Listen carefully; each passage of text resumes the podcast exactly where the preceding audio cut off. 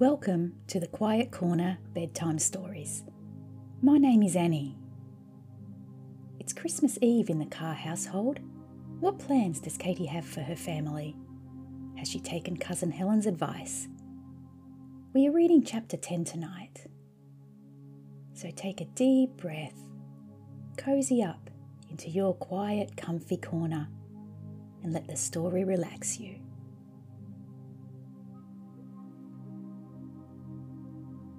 Chapter 10 St. Nicholas and St. Valentine.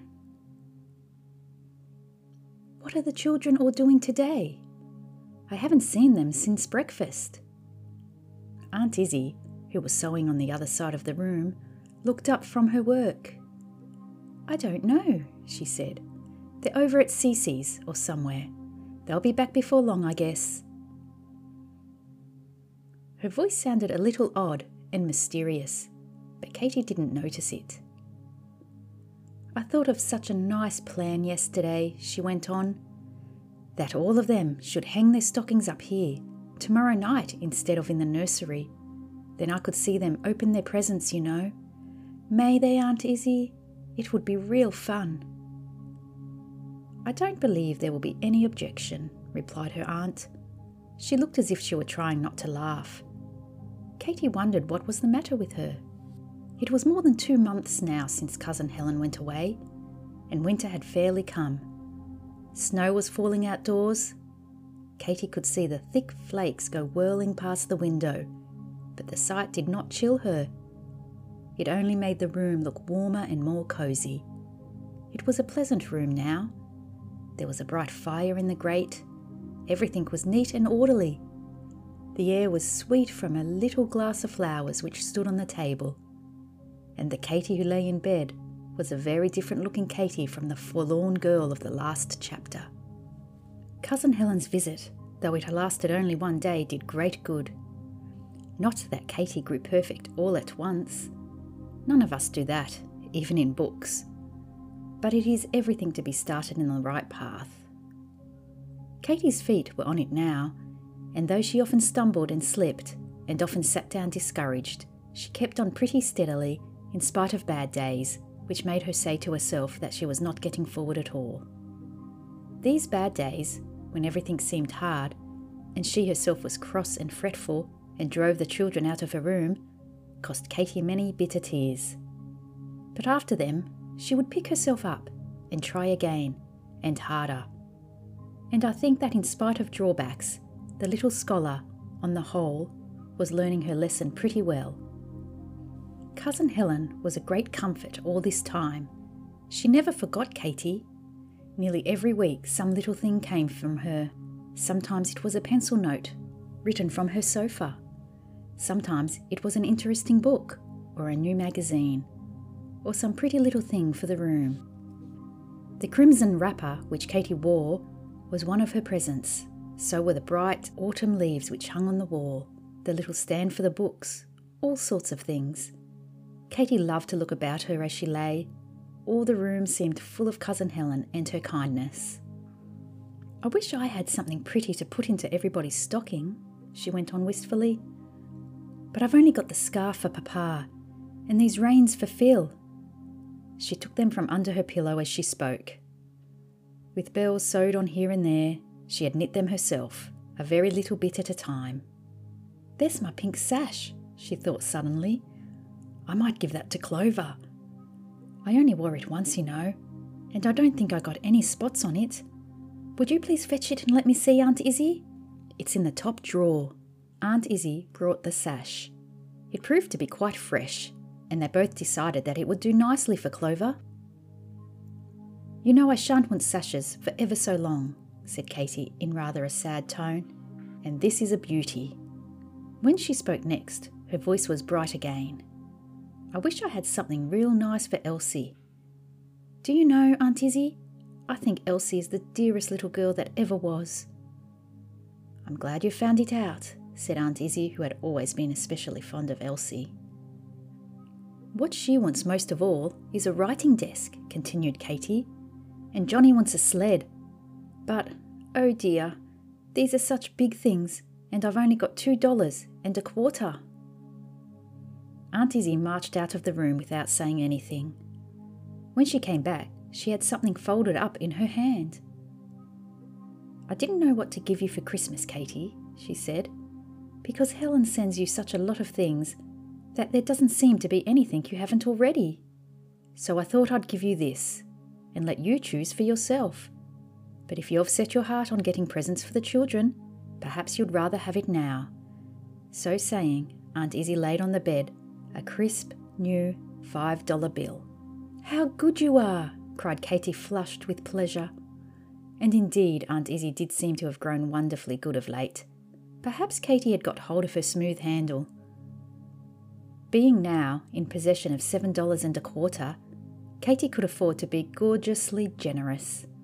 She gave Aunt Izzie an exact description of the desk she wanted. It's no matter about it being very big, said Katy, but it must have a blue velvet lining and an inkstand with a silver top.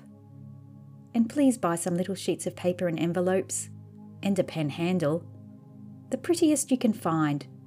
Oh, and there must be a lock and key. Don't forget that, Aunt Izzie. No, I won't. What else? I'd like the sled to be green, went on Katy, and to have a nice name. Skyscraper would be nice, if there was one. Johnnie saw a sled once called Skyscraper, and she said it was splendid. And if there's money enough left, Auntie, won't you buy me a real nice book for Dorry, and another for Cecy, and a silver thimble for Mary? Her old one is full of holes.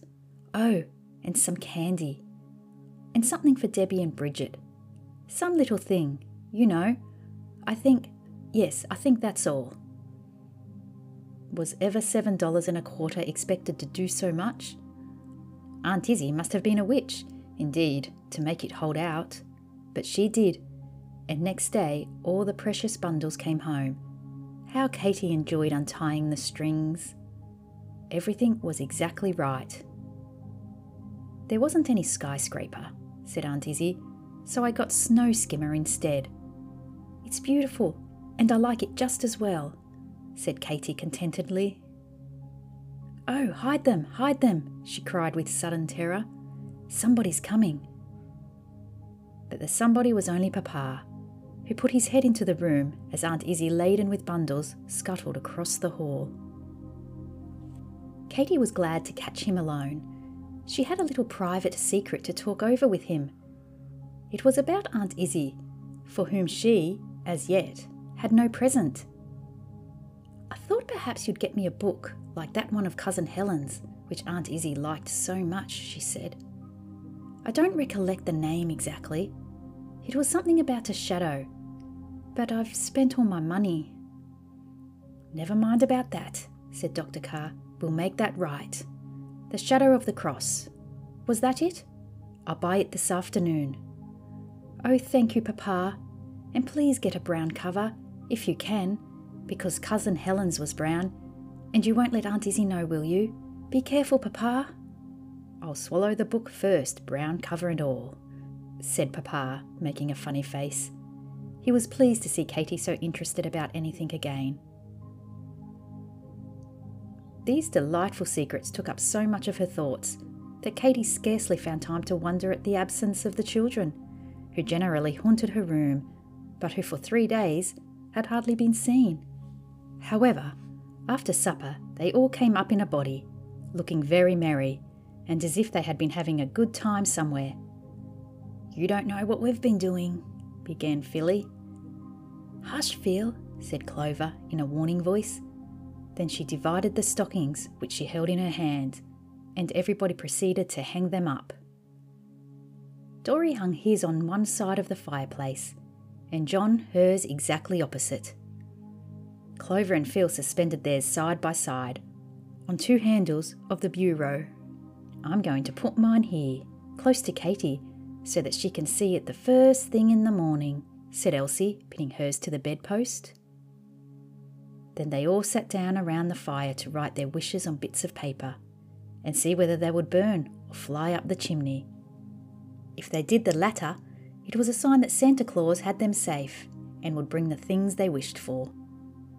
John wished for a sled and a doll's tea set, and the continuation of the Swiss Family Robinson.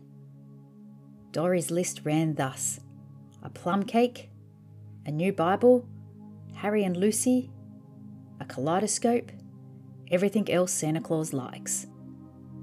When they had written these lists, they threw them into the fire.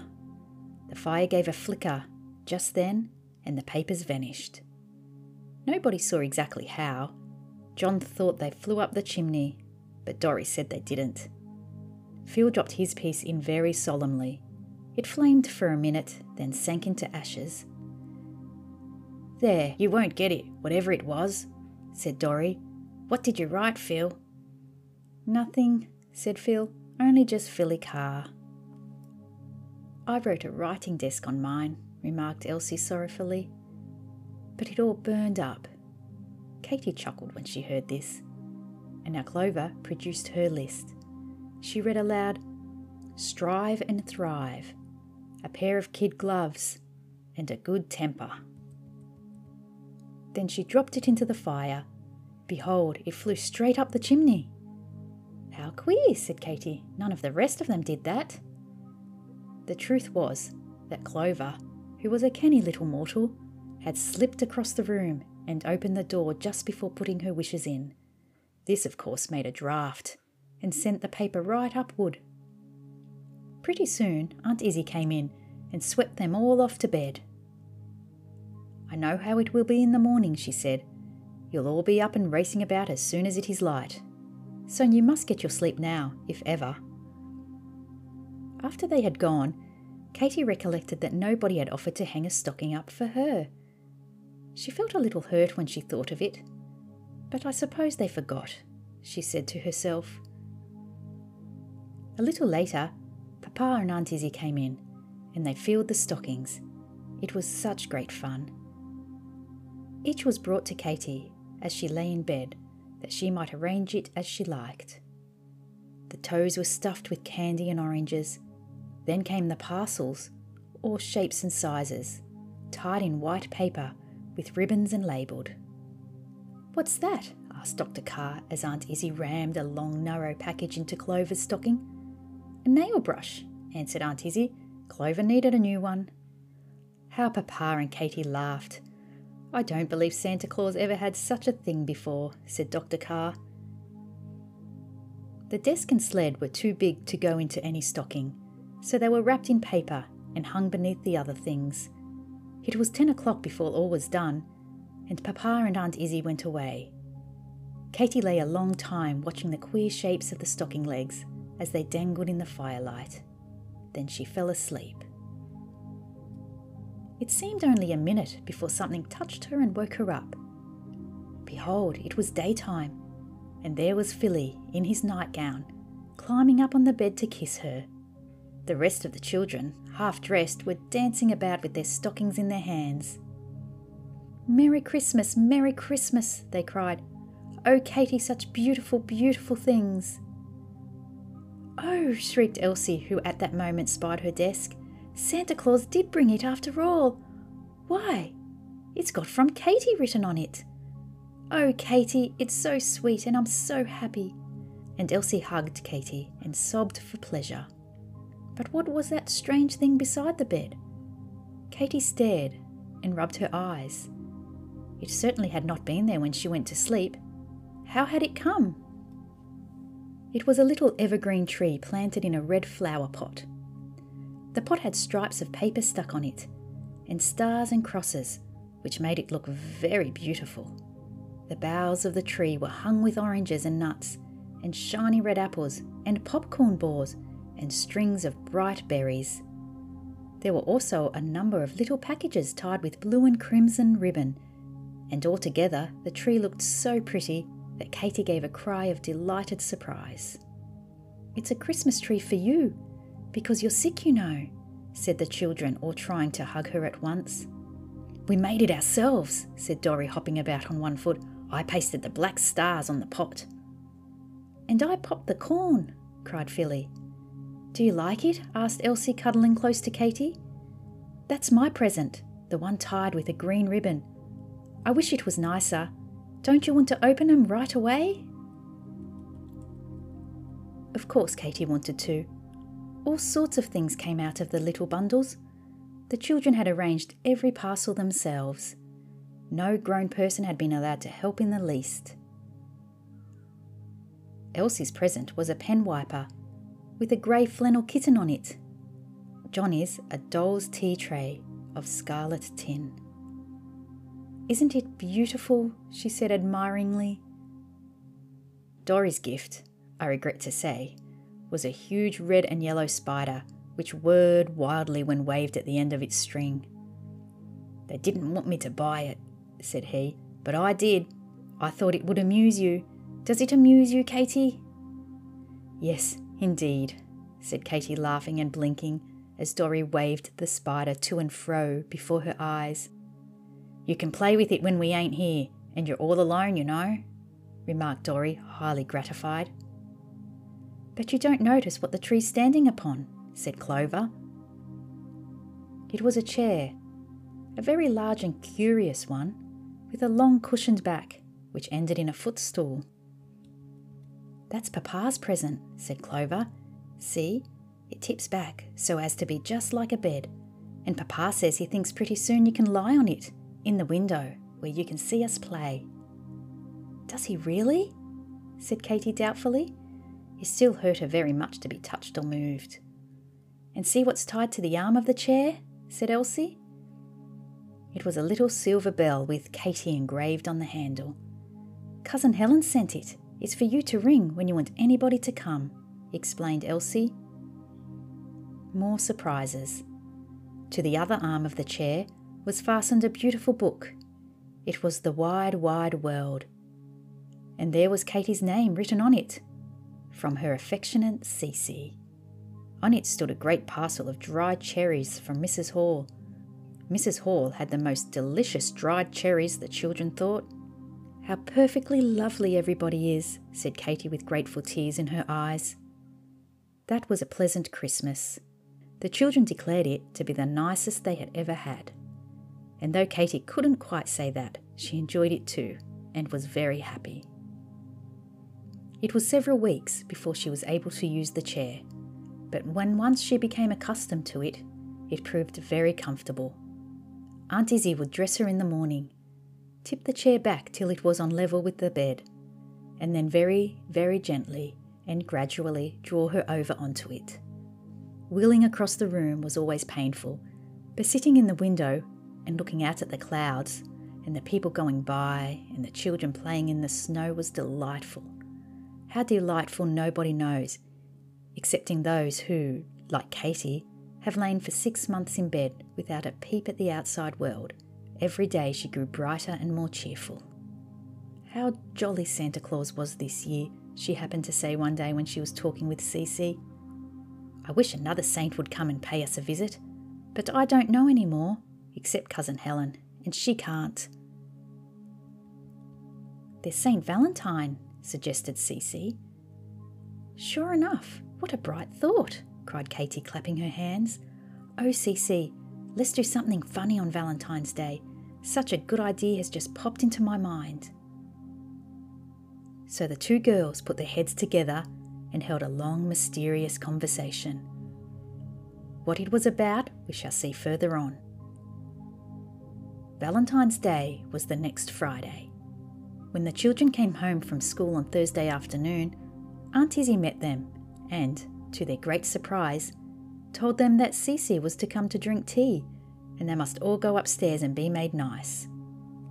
But Cecy comes most every day, remarked Dorry, who didn't see the connection between this fact and having his face washed. Yes, but tonight you are to take tea in Katy's room, said Aunt Izzie. Here are the invitations, one for each of you. Sure enough, there was a neat little note for each, requesting the pleasure of their company at Queen Catherine's Palace that afternoon at six o'clock. This put quite a different aspect on the affair. The children scampered upstairs, and pretty soon all nicely brushed and washed, they were knocking formally at the door of the palace. How fine it sounded!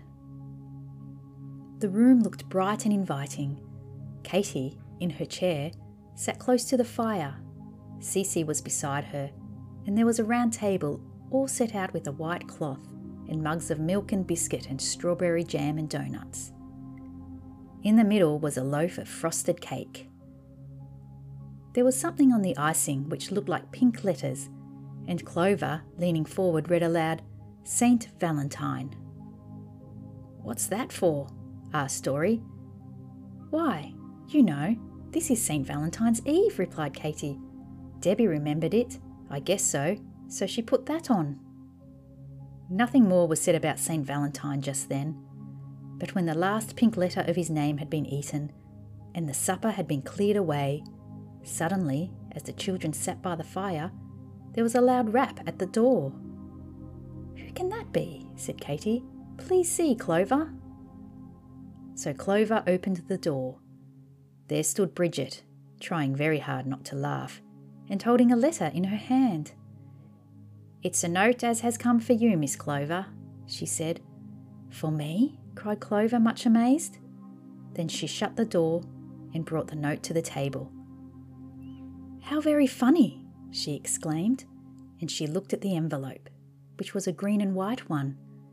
There was something hard inside. Clover broke the seal. Out tumbled a small green velvet pincushion made in the shape of a clover leaf with a tiny stem of wire round with green silk. Pinned to the cushion was a paper with these verses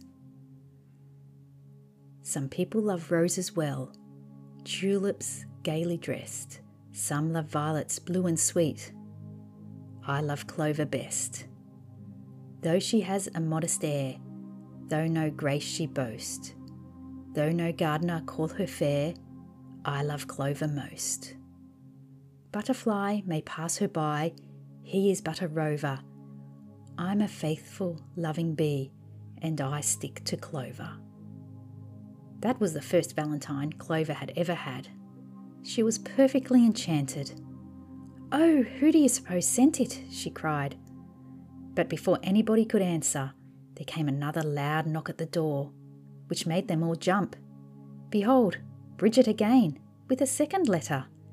It's for you, Miss Elsie, this time, she said with a grin. There was an instant rush from all the children, and the envelope was torn open in the twinkling of an eye. Inside, there was a little ivory seal with Elsie on it in old English letters, and these rhymes I know a little girl, she is very dear to me. She is just as sweet as honey when she chooses to be and her name begins with E and ends with E. She has brown hair which curls, and black eyes for to see, and teeth like tiny pearls, and dimples one, two, three.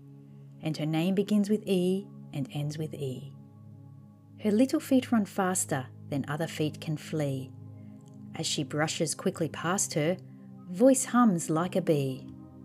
And her name begins with E and ends with E.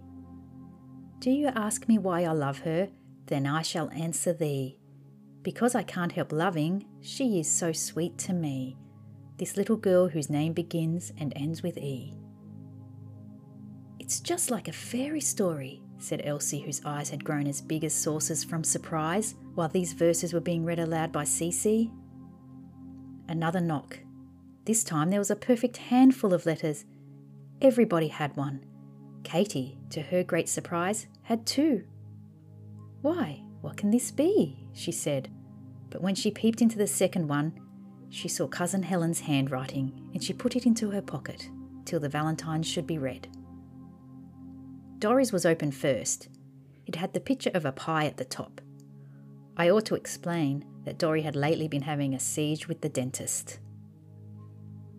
Little Jack Horner sat in his corner eating his Christmas pie, when a sudden grimace spread over his face and he began loudly to cry. His tender mamma heard the sound from afar and hastened to comfort her child. What ails my John? she inquired in a tone which belied her question mild. Oh, mother, he said, every tooth in my head jumps and aches and is loose, oh my, and it hurts me to eat anything that is sweet. So what will become of my pie? It was vain to describe how he roared and he cried, and howled like a miniature tempest. Suffice to say, the very next day he had all his teeth pulled by a dentist. This Valentine made the children laugh for a long time. Johnnie's envelope held a paper doll named Red Riding Hood. These were the verses I send you my picture, dear Johnnie, to show that I'm just as alive as you, and that you needn't cry over my fate any more as you used to do. The wolf didn't hurt me at all that day, for I kicked and fought and cried, till he dropped me out of his mouth and ran away in the woods to hide. And Grandma and I have lived ever since in the little brown house so small, and churned fresh butter and made cream cheeses, nor seen the wolf at all. So cry no more, for fear I am eaten, the naughty wolf is shot. And if you will come to tea some evening, you shall see for yourself I'm not. Johnnie was immensely pleased at this, for Red Riding Hood was a great favourite of hers. Philly had a bit of India rubber in his letter, which was written with very black ink on a big sheet of foolscap. I was once a naughty man, and I hid beneath the bed to steal your India rubbers, but I chewed them up instead. Then you called out, Who is there? I was thrown most in a fit, and I let the India rubbers fall, all but this little bit. I'm sorry for my naughty ways, and now to make amends, I send the chewed piece back again and beg we may be friends.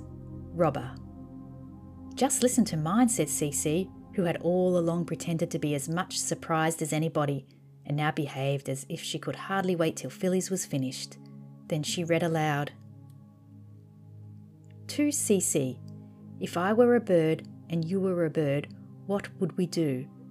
Why, you should be little and I would be big, and side by side on a cherry tree twig would kiss with our yellow bills and coo. That's what we'd do if I were a fish and you were a fish. What would we do? We would frolic and whisk our little tails and play all sorts of tricks with the whales and call on the oysters and order a stew. That's what we'd do. If I were a bee and you were a bee, what would we do?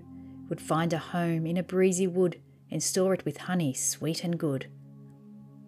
You should feed me, and I would feed you. That's what would do. Valentine.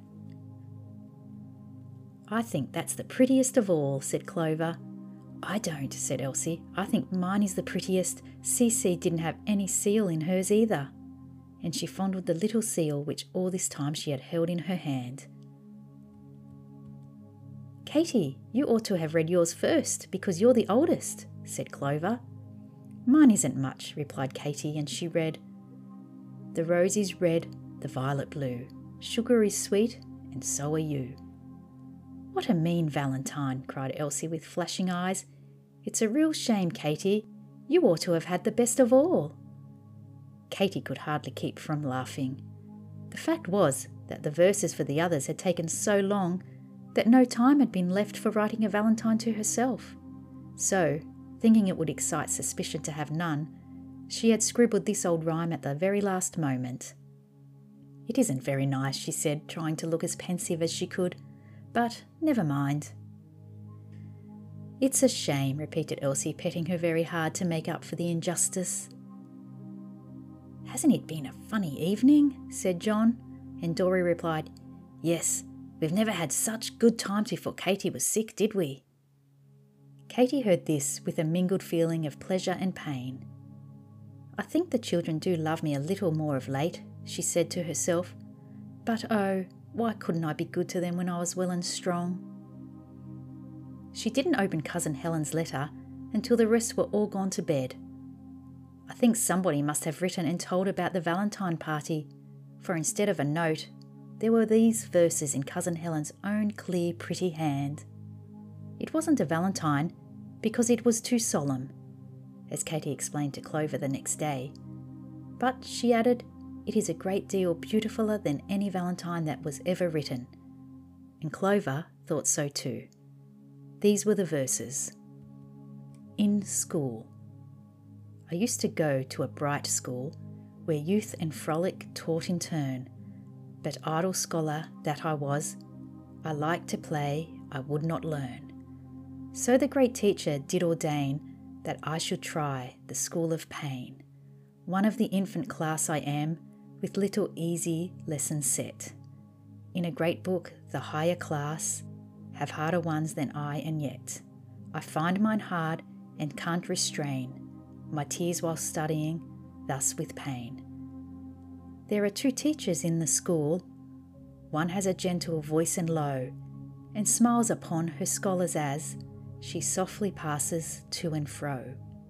Her name is Love, tis very plain. She shuns the sharper teacher pain. Or so I sometimes think, and then, at other times, they meet and kiss, and look so strangely like that I am puzzled to tell how it is, or whence the change which makes it vain to guess if it be love or pain. They tell me if I study well and learn my lessons, I shall be moved upward to that higher class where dear love teaches constantly. And I work hard in hopes to gain reward and get away from pain. Yet pain is sometimes kind and helps me on when I am very dull.